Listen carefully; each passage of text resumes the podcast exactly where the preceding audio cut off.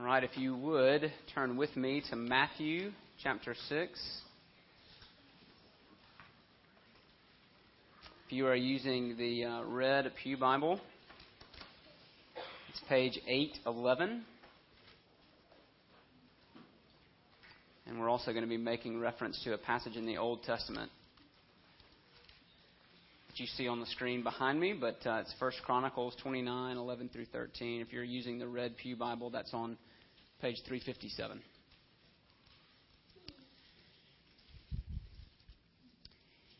We are uh, we're finishing up this look at uh, at the Lord's Prayer, where Jesus tells us to pray like this. And we've been doing that this summer, and uh, and this is the last part. And if you've been with us through most of the series, um, but maybe more specifically, if you if you memorized this prayer as a child, which many of you probably did, if you grew up in the church, uh, then you'll notice you'll notice as we've read this prayer from verses nine to thirteen every week that uh, that something is missing from what you memorized and what we read. Uh, and so I'm going to read starting in verse 9 through 13, uh, and then we'll see if you can catch uh, maybe something familiar that's familiar to your mind but uh, isn't in Matthew 6. Jesus says, actually, let me pray first and then we'll read. Let's pray. Rock of Ages, Lord, we run to you.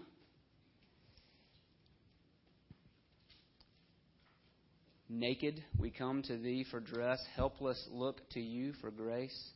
We are foul, and so we fly to the fountain. We, to the fountain fly, and we cry out, Wash me, Savior, or I die. Lord, as we, uh, as we look at your word, and as you teach us how to pray, would you bless the reading of your word? Would you bless this sermon? Uh, that it would be a means of grace to all who hear it. That we would believe on you, that we would be saved, and that we would be strengthened. We pray it in Jesus' name. Amen.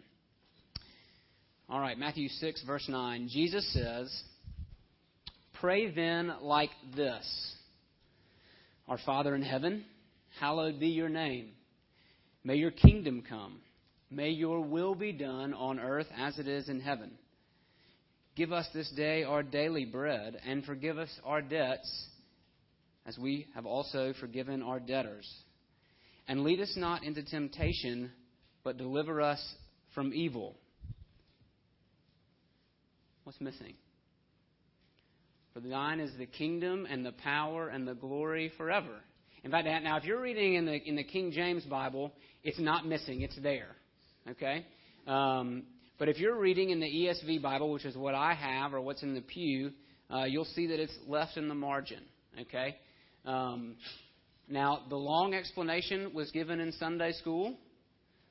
So you can come to Sunday school. Um, the short answer is this.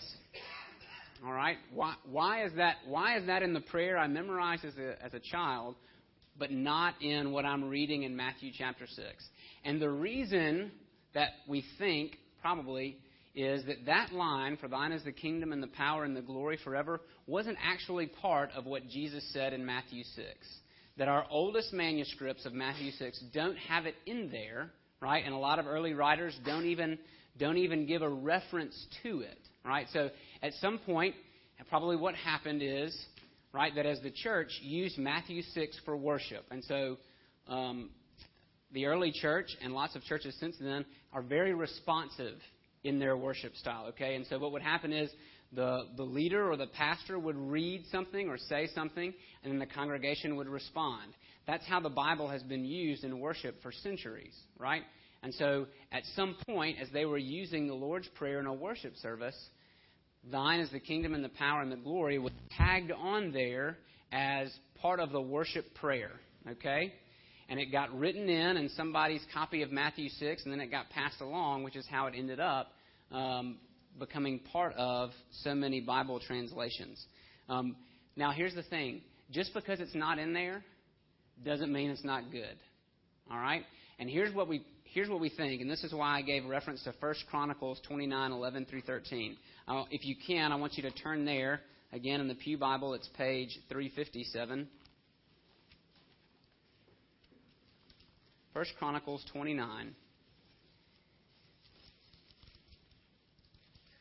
This is David praying at the end of his life before he hands the kingdom over to his son Solomon.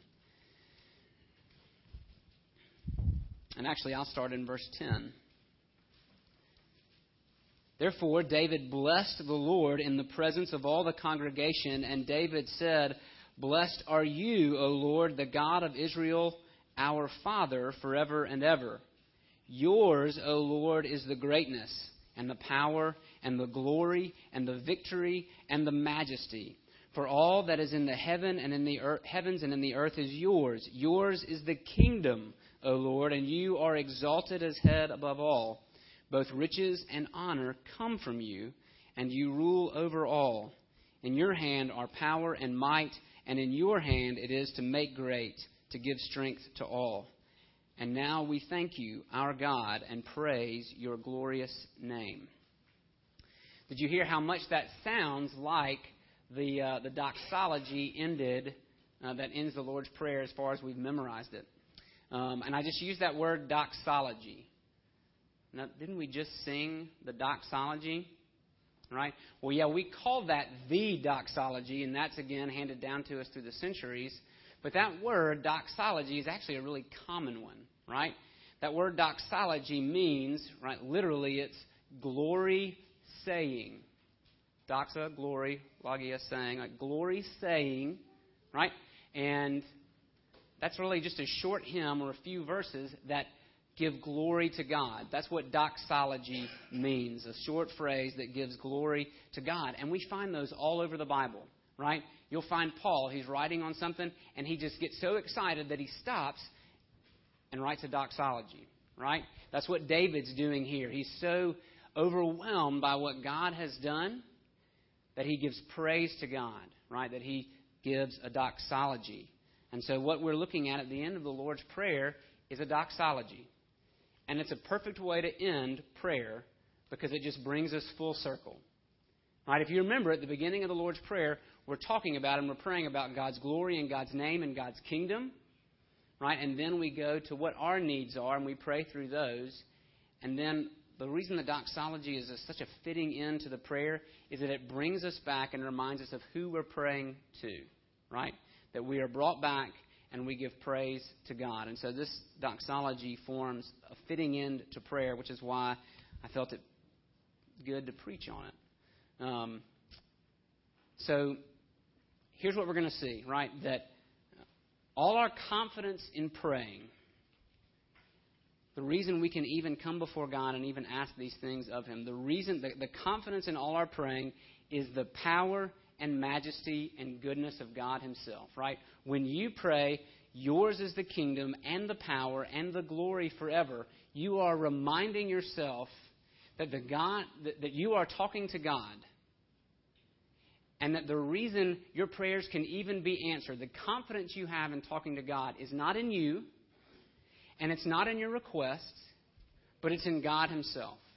It's in the power and majesty and goodness of God Himself. So let's look at each part of this. Right? Confidence in the King of the kingdom. You know, when we, uh, when we started looking at renovating this sanctuary so that we could fit more seats in here, uh, we, we started talking about okay, how do we do this? How do we renovate this sanctuary without bringing down the sidewalls? How do we give ourselves more room without just basically tearing the whole building down? And what we realized as we talked with architects, et cetera, is that that wall can come out and that we want to push this wall back. And that if you go and look at our capital campaign billboard back there, you'll see that's what the plan is to push this wall back. Here's the thing for every one of those roof trusses, so where you see this piece of wood, right, there's a truss above it, and every one of those trusses is resting on, a, on the side wall. That's what supports the roof until you get to this wall. What supports this truss is this wall. That's what we call a load bearing wall, right? And if you rem- and, and the reason you call it that, right? If you remove the bearing, down comes the load, right? So if you're going to push this wall back, what will happen to the roof truss and the rest of the building, right? It's probably going to come down, right? So if you take away the wall without putting in supports, right? If you do that any load bearing wall anywhere, right? If you remove a load bearing wall without putting any extra support in, um, you bring down the load. I want you to think about this. Every time you pray, right, what you're asking for is impossible. Right? Humanly speaking, what you are praying for is impossible. That's why you pray. That's the nature of prayer, right? Christian prayer is not, you know, transcendental meditation that seeks to clear the mind. That's not what Christian prayer is for. That may be prayer in other religions, but not in Christianity. Uh, we don't pray. Christian prayer is not for health benefits. Though I'm sure there is some health benefit to actually sitting down and being quiet, right? Especially in our fast paced culture. But that's not what Christian prayer is for. Christian prayer is asking God to do what you cannot do. In other words, it's asking God to bear the load. Christian prayer is going to the load bearer and asking Him to bear the load you cannot bear. Just look at the uh, just look at the Lord's prayer in Matthew six. Some of the things that we've been taught to pray. Right? God says, or Jesus says, right, hallowed be your name. May your name be glorified. And what we saw when we looked at that part of the prayer is that we don't do that. We hallow our own names. We want to make our own names great. We don't have a tendency to proclaim God's name, right? We, we want to play for our own name. And so we have to have God's help. That's a spiritual work in us that enables us to make God's name great, to glorify God's name. But even look at that, that first petition that we pray, right? Uh, give us this day our daily bread. Food. Do you ever think about the fact that even in praying that God would give you food, that you're asking for something impossible? Can any of you make bread? It's kind of a trick question. Some of you do make bread, and it tastes very yummy, right? But maybe the better question would be can you create bread? And the answer is no, you cannot, right? What you can do is take all of these different ingredients and put them together to make bread, right? But in order for those to get to you, there's a whole lot of process that goes in, right?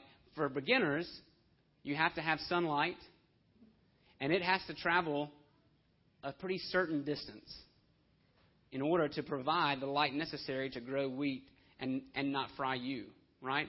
And so, too much sunshine, and we're toast too little sunshine, and we're popsicles. Right? And so the sun set at an exact distance, providing an exact amount of light to this ball of rock we call Earth that's spinning through the universe. Okay? Um, you have to have water. Right? Now, you and I, we know how to, how to irrigate. We can bring water from one place to another, but we can't snap our fingers and make water appear right? Our farmers in California are figuring this out that uh, water is our most precious resource, and because we can't create it, we can't make it happen, but God can. And then, of course, there comes the seed and the dirt and the growing and all of those things. So when you pray, Lord, give me what I need to survive, what you are recognizing, what you're realizing is, I cannot provide for myself. I can work hard. I can earn money so that I can go buy food. But that's just one small part of the equation. So I can be responsible to do my part, but God must be responsible to do all the rest. And so I'm asking Him to bear the load that enables me to provide food, to put food on my table. All right? So when, in prayer, we're asking for God to do the impossible. We're asking for God to do the load bearing. Load bearing. And when we get to this first thing, right, that we have confidence in the King, what this says is that Christian prayer is not just a shot into the dark, right? We don't cross our fingers and close our eyes and pray hoping that somebody up there is going to hear it and be nice. That's not Christian prayer. Christian prayer knows who it's directed to. It's directed to the king of the kingdom. It's aimed at the one who owns the cattle on a thousand hills. Or as David says here in his prayer in First Chronicles, right? All that is in the heavens and earth is yours. Yours is the kingdom. You are exalted as head over all. Riches and honor come from you. So our confidence in being heard is not based on ourselves. It's not, God, you need to hear me. I'm important. I deserve your ear. No, that's not what our confidence is based on. Our confidence is not based on the weightiness of our requests. As grave and as heavy as they may be, our prayers are not heard because they are serious. Our prayers are heard because they come before the King. They come before the one who made it all with a word, the one who owns it all, and the one who sustains it all. And so, what this means for your prayers is unlike in Greek and Roman mythology, where basically, basically the Greeks and the Romans worshipped a, a particular god, though there were many, right? The, the goal was if I worship this God the right way, he'll stay off my back. That really, in, in the different mythologies, even going all the way back to the ones that, um, that predate the Old Testament, right, that are happening at the same time. In every other religion and every other man made mythology, the problem with the gods is that they're always out to get man. They're always looking to squash. They're always, man is a nuisance to the gods. And so, what man has to do is basically keep the gods happy in order to keep them off their back. Right? Um, if you were a sailor living in the Greek world, you did not want to get on Poseidon's bad side. Poseidon was the god of the sea. If you got on his bad side, your ship was going to wreck and you were going to be lost forever. Okay? So you that, that, that's, how, that's how outside of the Bible religion is understood and prayer is understood. How do I keep the gods off my back? But what hope is there in that kind of prayer? That's the, that, again, that's the crossing your fingers, closing your eyes, hoping that this prayer makes Zeus happy. Because I don't want him to be unhappy. But here's the, here's the promise of, of the Bible that the one you pray to, one, he's just one. There is only one God, and he controls the seas, the skies, the lightning, and everything else. And the, and the witness of the Old and the New Testament is that that one God is for his people, that he is not against. That when we pray, we are confident in the fact that the king hears and that he's not some angry volcano waiting to pour down fire upon us for a, for a missed word. So we have confidence. We don't have to wonder who is listening or if anyone at all is listening. Christian prayer is not blind faith. Our confidence in prayer rests with the King. But even further, we have boldness in prayer in the power of the King, right? Power goes with the kingdom. Yours is the kingdom and the power, but there's a step further. So, I mean, no disrespect to Queen Elizabeth of Great Britain. She'll never listen to this sermon anyway, so I don't think it's going to bother her any bit. But if you didn't know, Queen Elizabeth doesn't actually rule the United Kingdom. She doesn't actually rule Great Britain, right? Queen Elizabeth is what we call a figurehead. So she is a queen, and her family is royal, right? And like they have, which means they have nice houses and lots of other people's money. So I said I meant no disrespect. But Queen Elizabeth, but the but the people who rule Great Britain is Parliament and the Prime Minister. They have the authority over laws passed in Great Britain. The Queen is a figurehead. Brothers and sisters, God is no figurehead. He is a real king with real power. Not a real king with no power. He is a real king with real power. And he's not the king of Micronesia. Do you know where Micronesia is? Exactly. It's a small island, small islands in the Pacific. Okay? He is the king of the universe. And so every galaxy that spins around a burning hot sun spins at his command. And every quark that makes up every proton, that makes up every atom, exists and spins at his command. From the smallest to the greatest, the king has power. And that is who the Christian goes to for prayer. Think about this. We've been looking in Sunday school, we've been studying the book of Genesis. And if you're familiar with Genesis, at the beginning, towards the beginning of the book, you have the story of Abraham and Sarah. Okay? And now, God calls Abraham out of his idolatrous religion and says, Abraham, I am going to bless you. I'm going to make you a great nation, and I'm going to bless the world through you. And so God's plan to save the world rests on Abraham. Now, here's the problem among many uh, Abraham and Sarah don't have children and can't have children. Abraham and Sarah, you can't be a great nation without offspring, and Abraham and Sarah don't have any.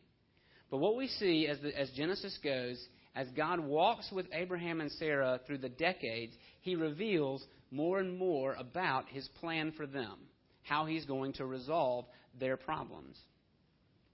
And so you get to Genesis 18.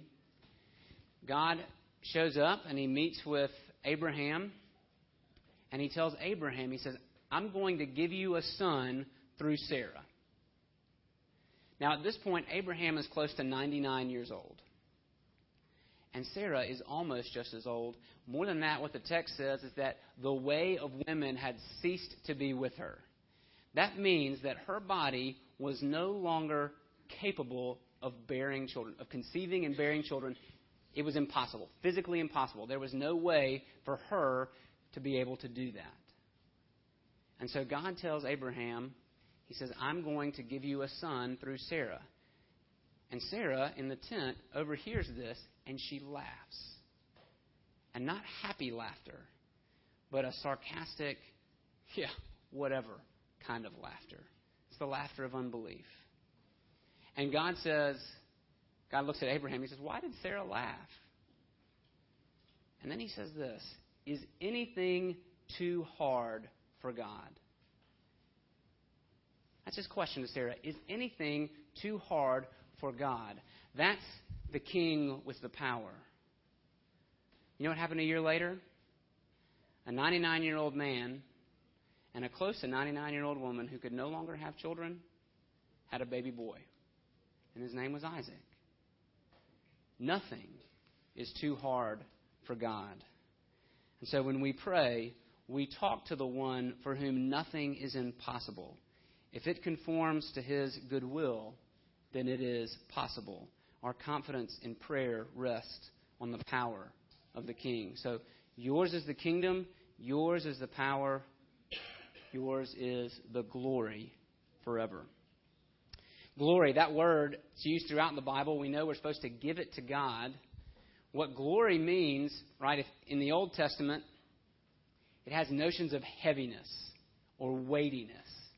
And so I want you to think about precious metals. Think about gold. Gold is heavy. So if you think of a golden crown, it weighs a lot more than a brass crown. I hope that's right. I'm looking for like nods. You know, okay, thank you. You're a botanist, will you? All right. So, what is glory carries weight, right? And so you think think about think about the people who are nearest to you, whose opinion carries weight with you. If people are important, uh, typically if they have wealth or if they have influence, they are weighty people. Their word matters. Okay, so that is that is wrapped up in this idea of glory. When you get into the New Testament, it comes from a word meaning opinion, right? And so glory means to have a high opinion of. And so when we talk about glorifying God, bringing glory to God, what it means is that we want to we want to reveal all that God is worth, like throwing a spotlight on God's all of God's beauty, right? Imagine right? When you go into a diamond store to buy a ring, they've got all the lights aimed at the correct angle so that when you hold up even the cheapest diamond, it will look great, right? But a great diamond is is visible to when, when you have the right light shining through it, right? When the light is shining on a diamond, if it's in if it's in a dark cave and there's no light, that diamond is not very glorious. But when the diamond is, is put in the, in the right light, then all of its manifold glories are revealed. And what we're talking about, when we're talking about glorifying God, we're meaning we want to show how great He is. So, what does it mean then that our prayer is aimed at God's glory? Turn over with me to Exodus.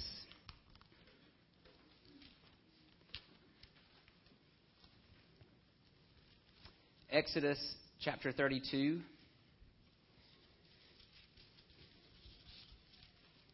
And what's going on here is God has saved the slave people of Israel. He's brought them out of Egypt. They've come to Mount Sinai. They've heard his law. And now Moses goes up onto Mount Sinai and has a, a meeting with God. And he's getting more of the law. He's hearing about how to worship. That's the ironic thing, is that Moses is learning from God how God wants to be worshiped. But the people at the bottom of the mountain, as we learn in Exodus 32, verse 1, they don't see Moses for a while, and so they set up their own worship service with a golden calf. That does not go well. Okay? They decide that they're going to worship God. Since they haven't heard from Moses, they're just going to do it on their own and get going on the rest of the way to the promised land. So basically, I don't know what happened to Moses. Let's just make this golden calf our God and this is what will get us into the promised land. So they've forgotten God that quickly. Here's what God says to Moses, verse 7. The Lord said to Moses, Go down, for your people, whom you brought up out of the land of Egypt, have corrupted themselves. They have turned aside quickly out of the way that I commanded them. They have made for themselves a golden calf and have worshipped it and sacrificed to it and said, These are your gods, O Israel, who brought you up out of the land of Egypt. And the Lord said to Moses, I have seen this people, and behold, it is a stiff necked people. Just in, in, the Old Testament, you don't want to be stiff necked. That means you're a, that means you're a bad cow. Right? The stiff necked animal is the one who's in the plow, and when you try to direct it to go a different way, it basically ignores you and keeps going the way it wants to go. That's a stiff necked animal. You can't turn its neck. That's what God is saying about his people. Now, therefore, let me alone, that my wrath may burn hot against them, and I may consume them in order that they, excuse me, in order that I may make a great nation of you. Okay, so God is angry. And he says, All right, forget them. I'm just going to start over with you, Moses. Notice how Moses prays, verse 11. Moses implored the Lord his God and said, O Lord, why does your wrath burn hot against your people, whom you have brought out of the land of Egypt with great power and with a mighty hand? Why should the Egyptians say, with evil intent did he bring them out, to kill them in the mountains and to consume them from the face of the earth. Turn from your burning anger and relent from the disaster against your people. Remember Abraham, Isaac, and Israel, your servants, to whom you swore by your own self, and said to them, I will multiply your offspring as the stars of heaven, and all this land that I have promised I will give to your offspring, and they shall inherit it forever. And the Lord relented from the disaster that he had spoken of bringing on his people. Did you notice what Moses based his prayer on? When Moses, when Moses has to stand between God's wrath and the disobedient people, he doesn't say, Lord, you know, they're stiff necked. They're going to do this again. You should probably forgive them, right? To err is human, so just have mercy because they're pretty pitiful. He doesn't base it on them, he bases it on God. He says, Lord, why would you do this? If you do this, the Egyptians will say, You just brought us out here to kill us. Your name will not be as great if you do this. Moses asked something impossible of God. He says, Have mercy on sinful people. And he doesn't tell him to have mercy because of the sinful people. Here's what's crazy. He says, Have mercy because you're a glorious God. And that when you have mercy on your people, your name will be magnified. Your name will be glorious because you have mercy.